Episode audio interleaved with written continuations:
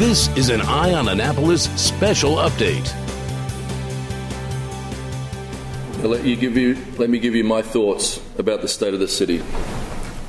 Annapolis is strong, and the citizens are fighting to make it stronger. We don't always agree with each other, so decisions are not easy, but we all care in our own different ways. We all want to protect what is unique in this city and at the same time reach our full potential for generations to follow. This last year, a major piece of both protecting our city and the ability to move forward was getting our finances straight and transparent. City Manager Teresa Sutherland has been on the job for about a year now. In that time, she has strengthened the supervisory role that the City Manager plays. She brought her accounting and auditing expertise to make the city's finance, finances organised and understandable. She hired Jody Dickinson as a finance director. A lot of corrections have been made in the budgeting process and in arranging the structure of city government. I'd like to talk about some of the specifics. The operating budget process has been revamped. The capital budget process has been revamped. We have drafted a purchasing ordinance. We have made, we have made sure that all departments are accountable for not overspending. We have improved our bond rating for water and sewer. In the arena of finance, we were left to correct poor management decisions in place before my time. I was shocked to learn of a secondary set of books called revolving funds, where departments were getting funding after appropriations ran out. Now, all monies expended in the city are budgeted. For our future, we have made sure the city is aggressively addressing infrastructure finance needs. That requires innovation and substantive change in how we, the city partners with the community and looks at the public private partnership arena. We will present operating and capital budgets to make it easier for City Council members and the public to understand how taxpayer dollars are being spent. The budget books will be posted on the City website tomorrow for the first time in this format. In other areas, we are searching for ways to bring in revenue that doesn't have us asking residents to pay more taxes, fees, or fines. The legislative session closing tonight without the final gavel from Speaker Busch has provided the City of Annapolis in future years a guaranteed annual payment as the state capital. Speaker Busch, Senator Sarah Elfreth, and Delegate Alice Cain realised that since the city provides public safety services, including police, fire, and MS, EMS, for the legislature, the governor, and state agencies that operate in Annapolis, a payment was important as we're obliged to deliver the services. We don't collect taxes on any state property. The costs are roughly 750,000 per year, but we only received a little more than 360,000 a year. About half of what the city spends. And the allocation had not been increased since 1996. We were happy to see it pass unanimously in the Senate, and with a strong veto proof majority in the House, it was not vetoed by the Governor.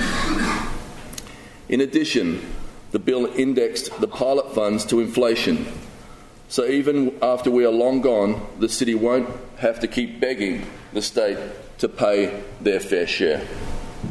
We are grateful for the support of Speaker Busch, Senator Elfreth, and Delegate Alice Cain, and those who worked on this legislation. We've also worked on some additional revenue opportunities in the form of grants and alternative revenue streams. We received 20,000 to paint bike road sharing arrows or sharrows on area roads and install uh, road signs to make riding bicycles safer for both cyclists and cars. That's from the Downtown Annapolis Partnership. We received our annual Housing and Urban Development Community block grant for 260,000 260,000 to help us realise viable urban development. The fire department received a grant for 20,000 to conduct training for residents.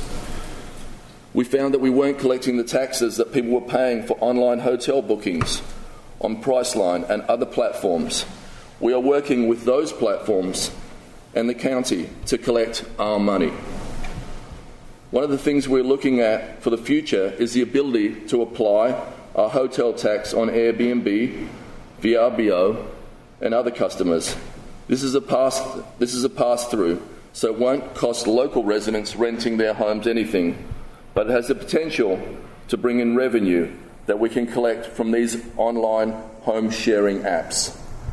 Other municipalities are doing it, this, and we, should, we shouldn't miss out.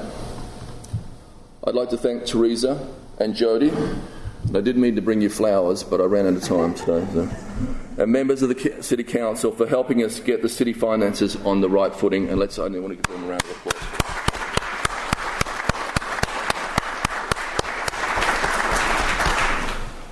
All of these financial directives not only give residents more confidence in city government, they help build confidence that Annapolis is open for business. I'd like to mention and recognise some local businesses. Mind you, these aren't the only success stories, but it puts a human face on the business side of our city. Orsted is one of America's leading offshore wind developers. They have chosen to put their headquarters in the city of Annapolis. Can we have a round of, of applause for Joy Weber? Would you please stand up, Joy? Thank you.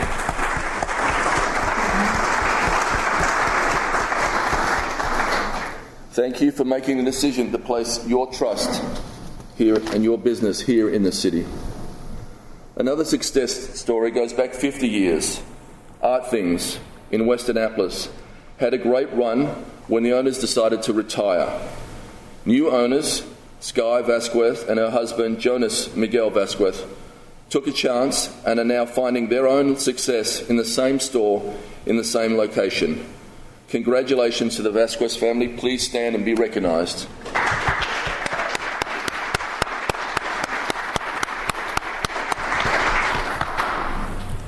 Another kind of business success is the Chesapeake Bay Trust.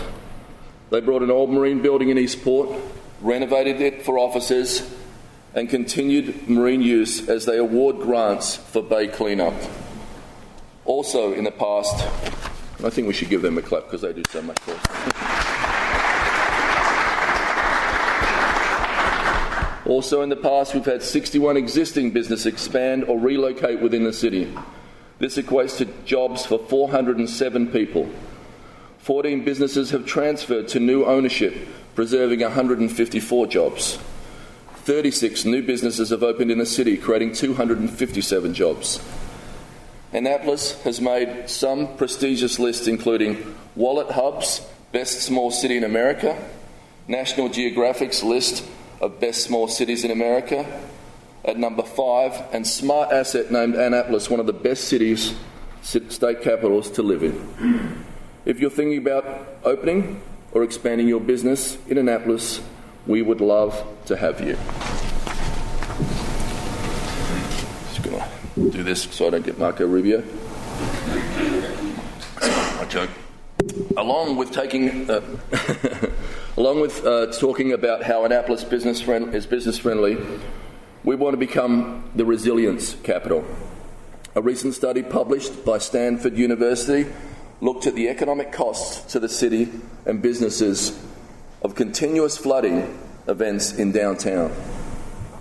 Their test case for this study was the city of Annapolis. Climate change and resulting flood events, which are both more frequent but also more severe, are costing local businesses money. Businesses, especially in the historic district, lose revenue when the number of visitors dip during a flood event, either because people can, can't park and they leave the city to do their shopping and sightseeing somewhere else, but also because after the, a, a few false starts, visitors don't put Annapolis on their list of places to go in the first place. City coffers also suffer we don't get the revenue from parking fees. The Stanford study illustrated in real dollars that the city and businesses miss out on hundreds of thousands of dollars in revenue by not addressing infrastructure problems in downtown. That is why we are working with city planners, public works, the finance office, and federal agencies to secure funding for a short term and long term solution to the ongoing flooding issue around City Dock. We are experimenting with a short term solution on City Dock that could be ready by summer and will help businesses with the ongoing flooding issues. Ellie's very excited about that plan. We, we can't wait to make that announcement. We'll also be installing a pump system along both sides of Ego Alley. We'll be working alongside the US Naval Academy because they are working on solutions for their ongoing flooding issues. We are partners in resolving th- these issues for businesses, visitors, and of course, residents. During my campaign, one of the things I often mentioned was that when you first come to Annapolis and you look down Main Street, you can't help but fall in love with this city. That is why I decided to stay here. It's why I decided to start a business here. And it's why I'm raising my family here. But we aren't going to be able to love that view and love the historic district and love City Dock if we don't do something to support the infrastructure changes that are needed. In addition to the capital improvement to get the floodwaters out, a study from the Urban Land Institute looked at how to make the most of City Dock for the most people. They met with stakeholders and came up with a plan and recommendations for improving City Dock. Last month, the newly convened City Dock ULI Action Committee and working groups met for the first time the action team is chaired by former City Planning and Zoning Director Eileen Fogarty. I know she's there in the front row. Thank you for all your time.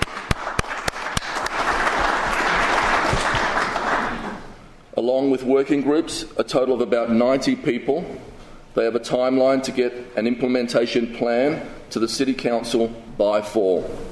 To be clear, this is an Im- implementation plan. They're not adding new plans or studies to the mix. We've done enough of those just recommending how to get the ULI recommendations done.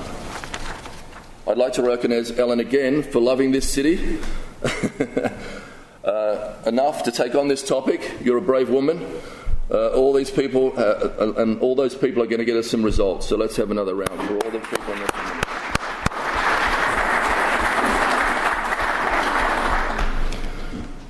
This exercise is the kind of civic participation that enriches our community because there is a resident buy in.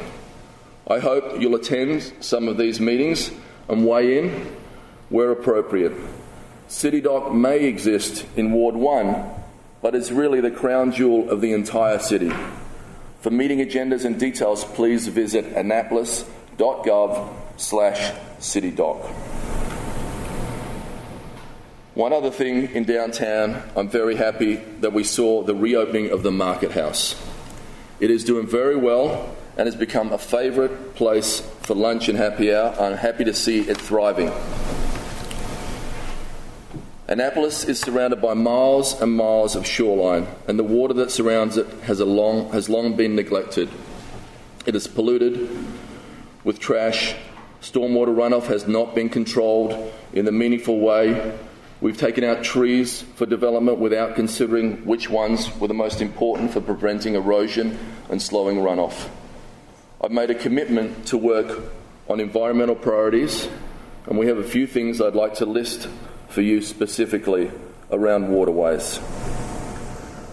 We've established a waterways cabinet.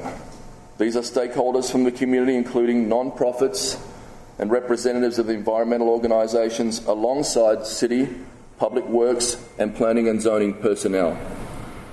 This group will meet a couple of times a year and bring relevant information to our office. The City Council has passed a styrofoam ban. The county passed a similar legislation at the end of last week, and we learned the state of Maryland followed our lead and also passed a statewide ban.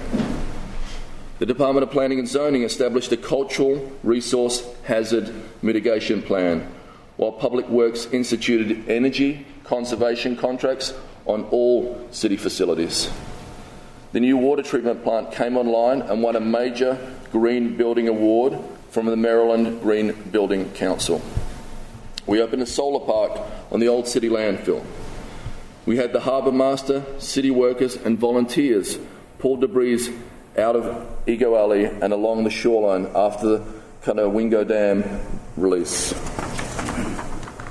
The harbour master removed nine abandoned boats from Upper Spa Creek. We increased forest protection.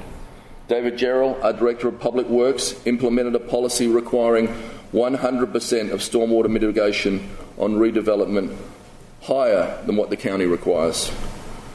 The budget being introduced tonight increases funding for tree canopy goals by 53,000. The budget also includes an additional stormwater management engineer to enhance and expedite environmental goals. These are just a few measures the city has undertaken to begin to make our waterways swimmable and fishable. One of the ways I, I hope to further strengthen our, environment, our environmental commitments is something I'll be formally announcing later tonight, and that is my intention to elevate environmental policy into the Mayor's office. I'm doing this for the residents of our city today, but I'm also doing it for my children and the residents of our city in the future. Last year, Annapolis joined a list of now 80 cities with mass killings. The tragic mass shooting at the Capital Gazette office. I'd first like to call out our Annapolis Police and Fire Department for acting with professionalism and dignity. Annapolis Police Officer Wesley Callow and Brian Chris are here tonight to accept our thanks. They were some of the first officers at the scene. Thank you for your bravery.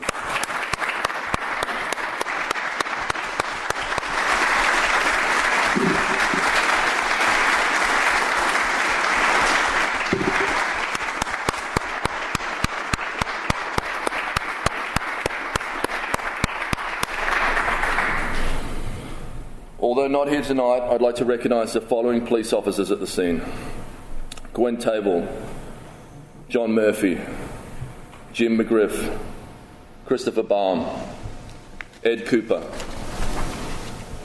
Larry, Larry Delanus, Tony Thomas, Ryan Holby, and Tim Lath. This was a horrible blow for our city. Just a week before this event, the Annapolis Fire and Office of Emergency Management had conducted, conducted active assailant preparedness drills. These practiced skills and training helped save citizens' lives and secure evidence for the criminal case. Fire department personnel on the scene and entering the building include Battalion Chief Carol Spriggs, Captain Philip Morris, Lieutenant Stephen Truesdale, and firefighter Kenneth Bloodsworth, and firefighters Stephen Baird. Captain Morris, Lieutenant Truesdale, and firefighter Bloodworth are here tonight. Please stand. We'd like to give them a round of applause.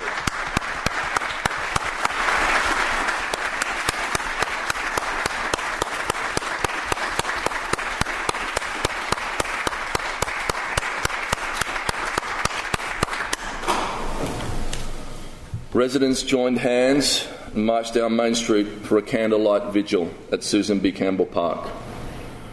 We held a benefit concert where ticket sales raised more than 63,000 and were matched for more than 100,000 to help survivors and the victims' families. We made a stand for the First Amendment. The Capital staff marched with us on July 4th. This city came together in compassion and love. We supported the local journalists who tell our stories and write the history of this wonderful city. Annapolis residents also showed we care when the young people, including our community in our community, came together on March for Our Lives. We held a march here in the city of Annapolis. I believe that young people are going to help us turn the corner on the ongoing story of mass shootings.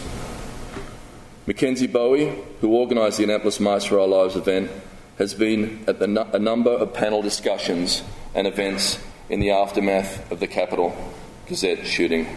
I'd like to recognise Mackenzie for bringing attention to this issue and continuing to be a young activist. Mackenzie.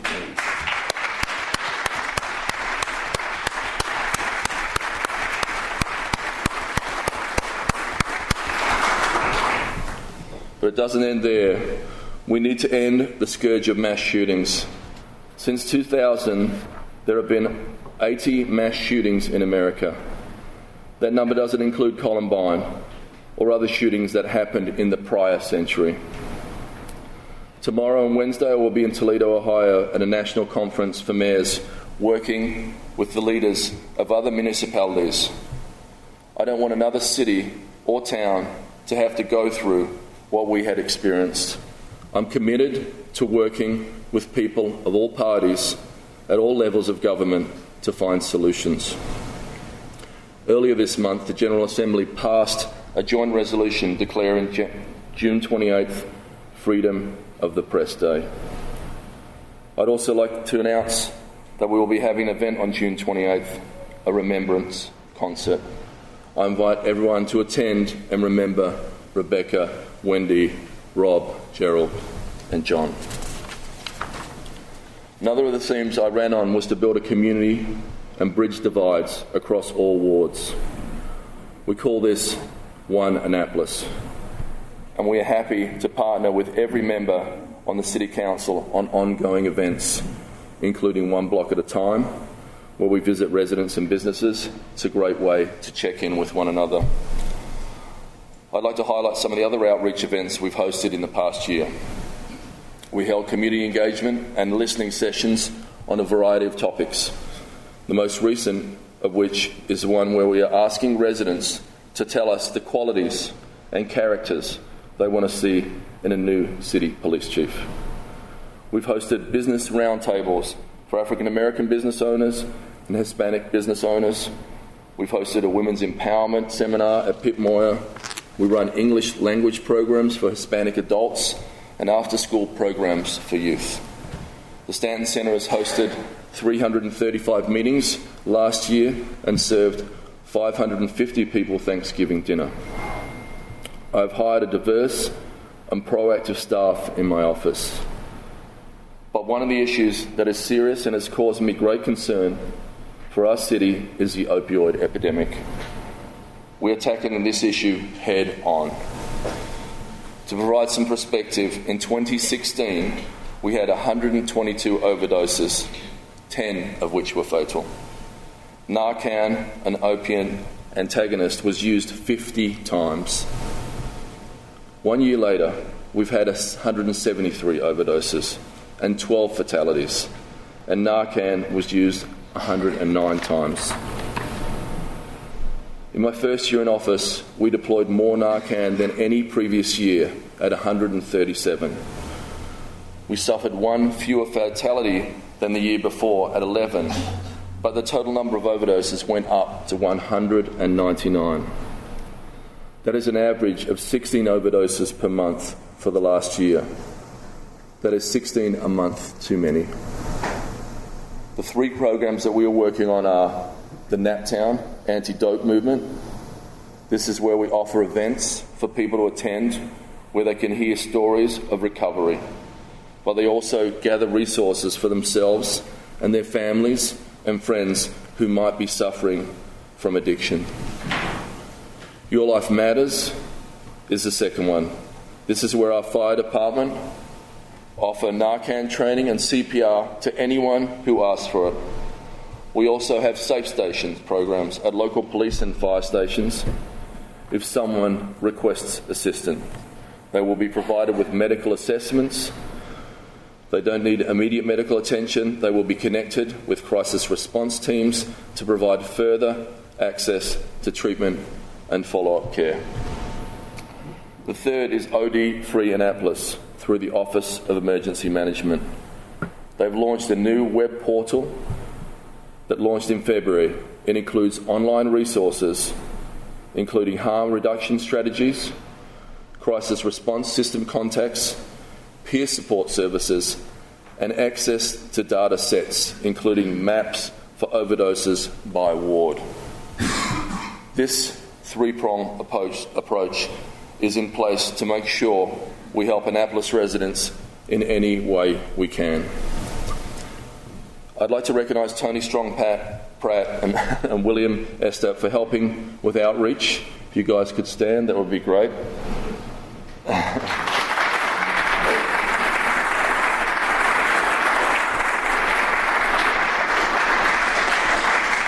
Thank you, Steph. Thank you, Tony.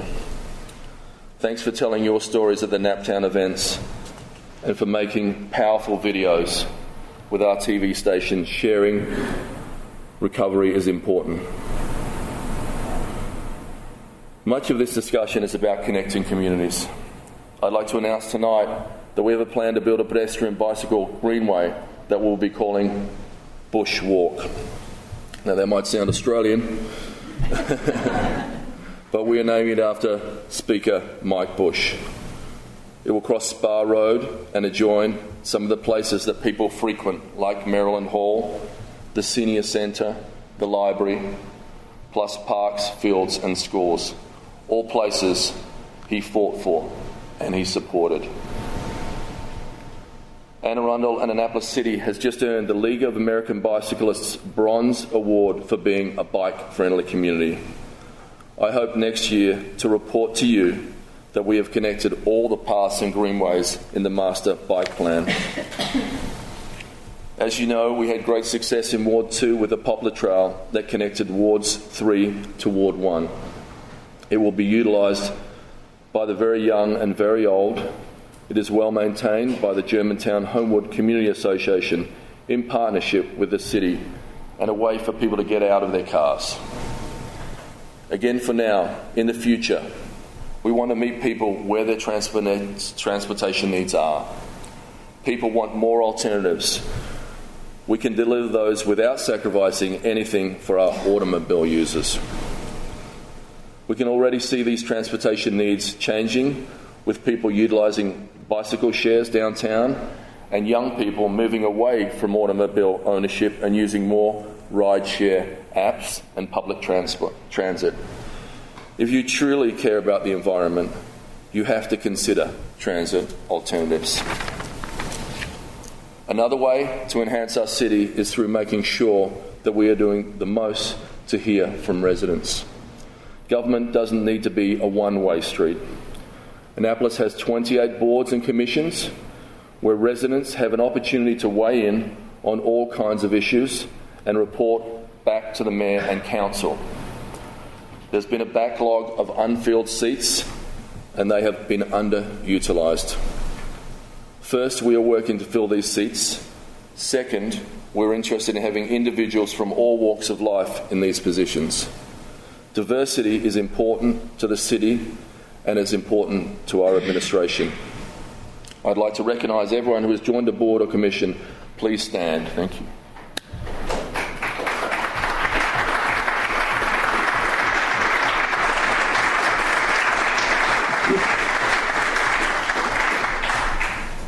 Thank you for your volunteerism.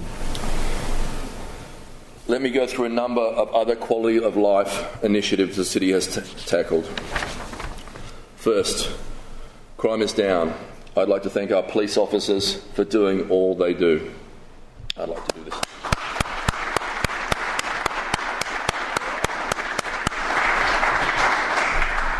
We're in the process of finding a new police chief. As I mentioned, we recently held a series of town hall meetings where we heard from residents who are interested in new models of community policing that are more inclusive and focused on building trust in, diverse, in a diverse cross section of communities. Our planning department has been busy and in the past year unveiled the Bowman Project, where six housing units for veterans are placed. In addition, 42 affordable housing units came online with Town Court. Our Pip Moyer Recreation Centre awarded about 17,000 in monies for camps and programs and saw roughly 18,000 people taking fitness classes, including finish op- options for people with disabilities. About a thousand children attended summer camps right here in the city. We got bike shares in downtown that were well utilised with multiple places for pick-up and drop-off. In transit, we made a half a million passenger trips. Our fleet has been updated to reduce pollution, and tr- our transportation staff have complete, com- completed and delivered to my office a five year plan on transit. We have three new buses with updated fare management. We tripled financing for road paving in 2019, and we are continuing that level for 2020. Our Office of Emergency Management has helped to manage a number of events, from the inauguration of the Governor this past January to the hurricane and city preparedness for winter storms, including multiple openings of our warming and cooling centres. It's September of this year. We will close Truxtun Pool and in 2020 reopen with a beautiful new pool and water park that will be an incredible asset for young and old alike. I love Annapolis. I love being your mayor. I hope you will continue on this wonderful journey of public service together with me. Now we've got some slides from events and activities over the past year. Enjoy the show. Thank you. This has been an update from Eye on Annapolis. Please visit us at eyeonannapolis.net. Follow us on Twitter at Annapolis. And be sure to subscribe to our daily news brief podcast, which is delivered every Monday through Friday to your phone or device at 7 a.m.